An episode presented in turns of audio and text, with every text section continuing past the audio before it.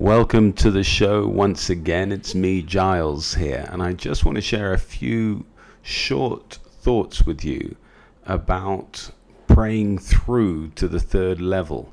You know, all things come to us because of prayer, but I fear that so often we pray only at one level and then quit when we don't see the answer coming and coming quickly.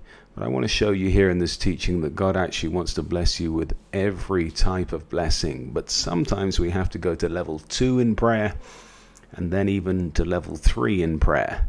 Now, that may sound very cryptic, but I mean to be so, so that you tune in literally for a very short 10 minute teaching on three levels of prayer. And I'm sure you're going to love this because some of those things that you haven't yet received in prayer uh, going to be liberated to you because you understand and you apply what I'm about to teach. So God bless you. Get ready. Miracles are coming your way.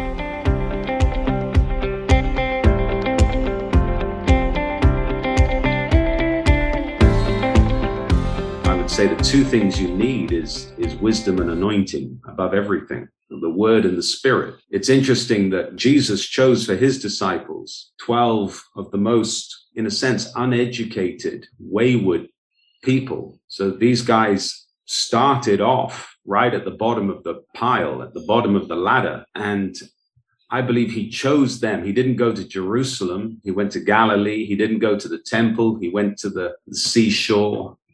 I believe he purposefully did that because he wanted to show the world how he could take somebody who was no, nobody and with wisdom and anointing, make them somebody, you know, make them world changers. So it doesn't matter where you start in life. If you've got wisdom and anointing, you'll become a world changer. You know, you'll reach the multitudes. And so what I'm doing, I suppose, is destroying your excuses because so many people have excuses that they're born in the wrong country or the wrong time or didn't have a good education or I have no money or if only, if only I was in America or if only I was, I don't know, at a top school or if only I had a million dollars. Well, yeah, amen. Okay, fine. You can have your dreams, but really what you need is wisdom and anointing because that makes the difference as Peter and Andrew and John and those guys show us. And, you know, even if you look at the life of David, I mean, where did God find him? Out in a field in Bethlehem, not in Jerusalem, not in the big city, looking after some old sheep, not even in his father's house at the time. So he, again, he took somebody who everybody else despised, who said there's no future, there's no hope for this guy.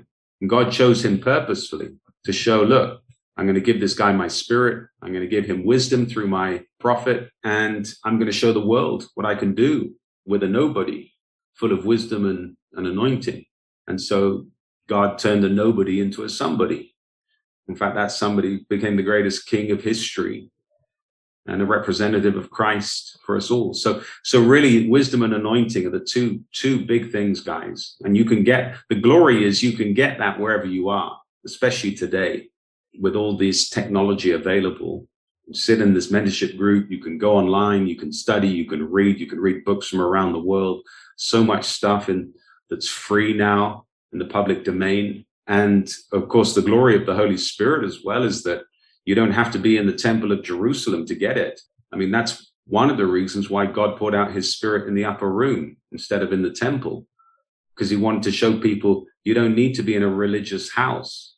You can get it. If your heart's hungry, if your heart's contrite, then you can get it wherever you are. So, you know, whether you're in Bangladesh or, you know, Britain, it doesn't matter. The Holy Spirit will reach you and get you. Just, you just need to have that contrite heart, that hungry heart for the things of God. So what I'm saying is there's access for us all. So if you get these two things, wisdom and the spirit, you're going to go a long, long way. Hallelujah. But that said, Remember the story that Jesus told of the Queen of Sheba. He said that she was willing to leave her country, travel all the way to Israel to sit at the feet of Solomon to get wisdom.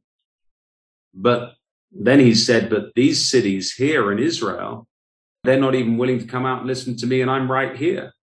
And so what he was showing there is, even though the spirit and wisdom are available, some people just aren't willing to pay the price and they'll be judged. he was he went on to say. So it's you know the grace of God is available for everyone, but some people receive it in vain. They just don't respond to it. So you can you can get it if you want it. It's up to you. Just really depends on how hungry you are. You know how much you want it. I, I say that a lot about evangelism as well. It's mostly about appetite. I say that to church leaders. I say that to cell group leaders. It's mostly about appetite. If you're hungry, if you really want something to grow, you will find a way. Your mind will work out how to get to where your heart has gone.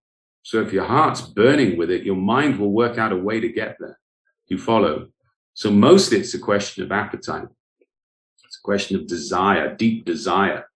If you desire something deeply, then if it doesn't come to you immediately, you don't quit.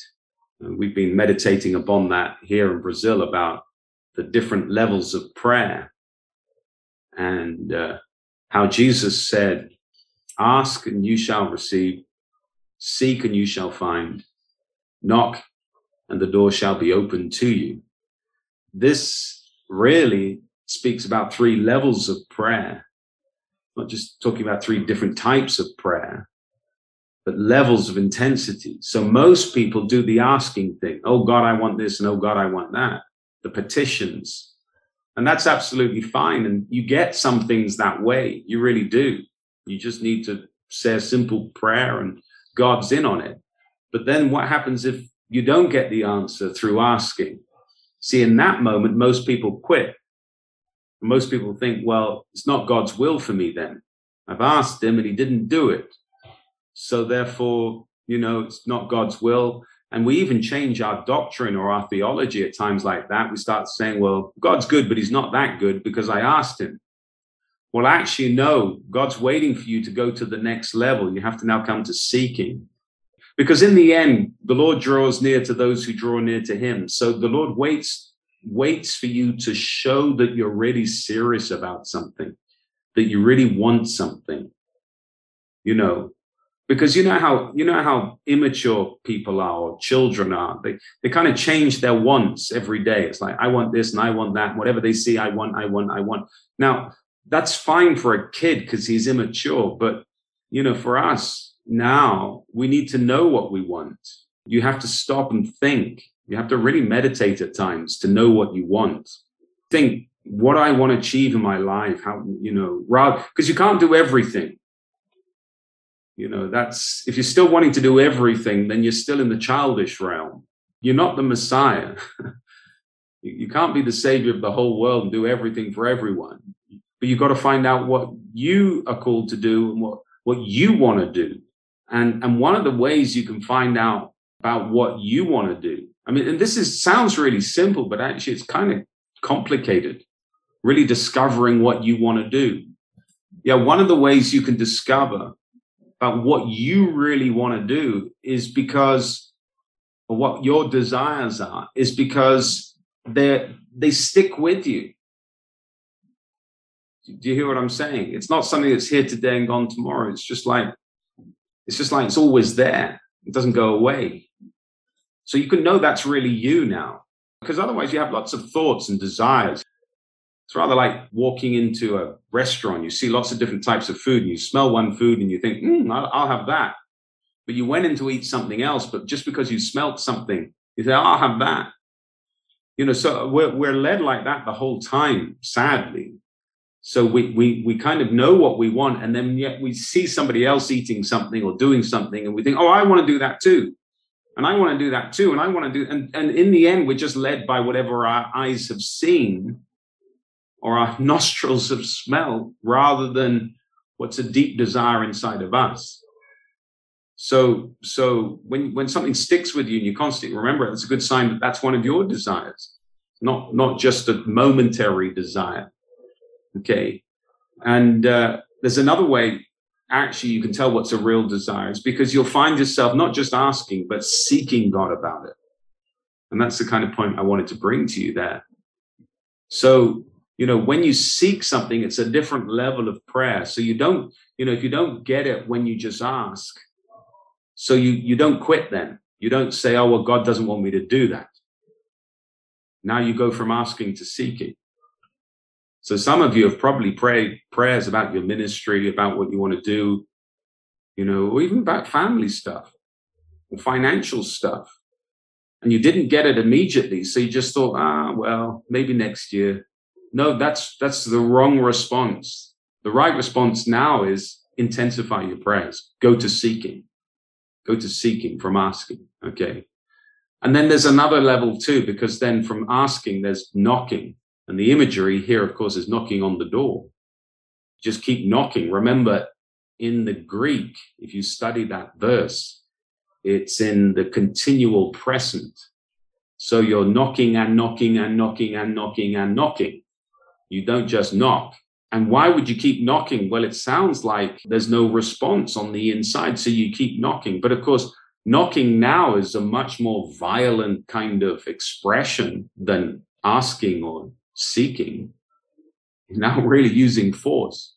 And of course, this is so again, if you don't get what you really want through seeking, then you go to the next level of intensity and you start knocking. And why do we have to knock in the spirit realm? Because actually, there are opposing forces to us fulfilling the will of God. There are opposing forces to us being blessed by God. God has a plan, but Satan has a plan as well, and he'll try and stop it. And, you know, I won't go into a big teaching on principalities and powers of the air, but these things exist. They're real. And they're trying to stop blessings coming to you and stop the will of God being done through you. And so you just, you know, you men of God, you now need to know that, hey, this thing burns in my heart. It's not yet done. Well, I'm not going to quit. I'm just going to intensify now. I want to, you know, and I'm just going to knock now. And I tell you, until you've been to that place of knocking, you're not really in the maximum that God has for you. Every man of God has to learn how to knock. And God will allow that to come to you because unless you've learned how to pray in that way, and it's difficult to describe, but but it's when your spirit is so stirred up that you are literally you are you are wrestling in that spirit realm. I mean, you are groaning, you are you are broken before the Lord, you are weeping before the Lord, or you're you're violent in the spirit. And I'm not talking about when you're preaching, I'm talking about when you're praying now. I've seen a lot of preachers get all stirred up in the pulpit, but I don't see that many preachers getting stirred up in prayer. You know what I'm saying? You know, that, that, that violence of prayer, because really you're in a place of intercession now. And, and so you're not just, you know, praying to God, but you are, you are, you're wrestling against powers and principalities. And so that takes a, a different type of prayer. That's not a God bless me in Jesus' name type of prayer. No, that's a different level of, of intensity of, of praying in the Spirit. Amen.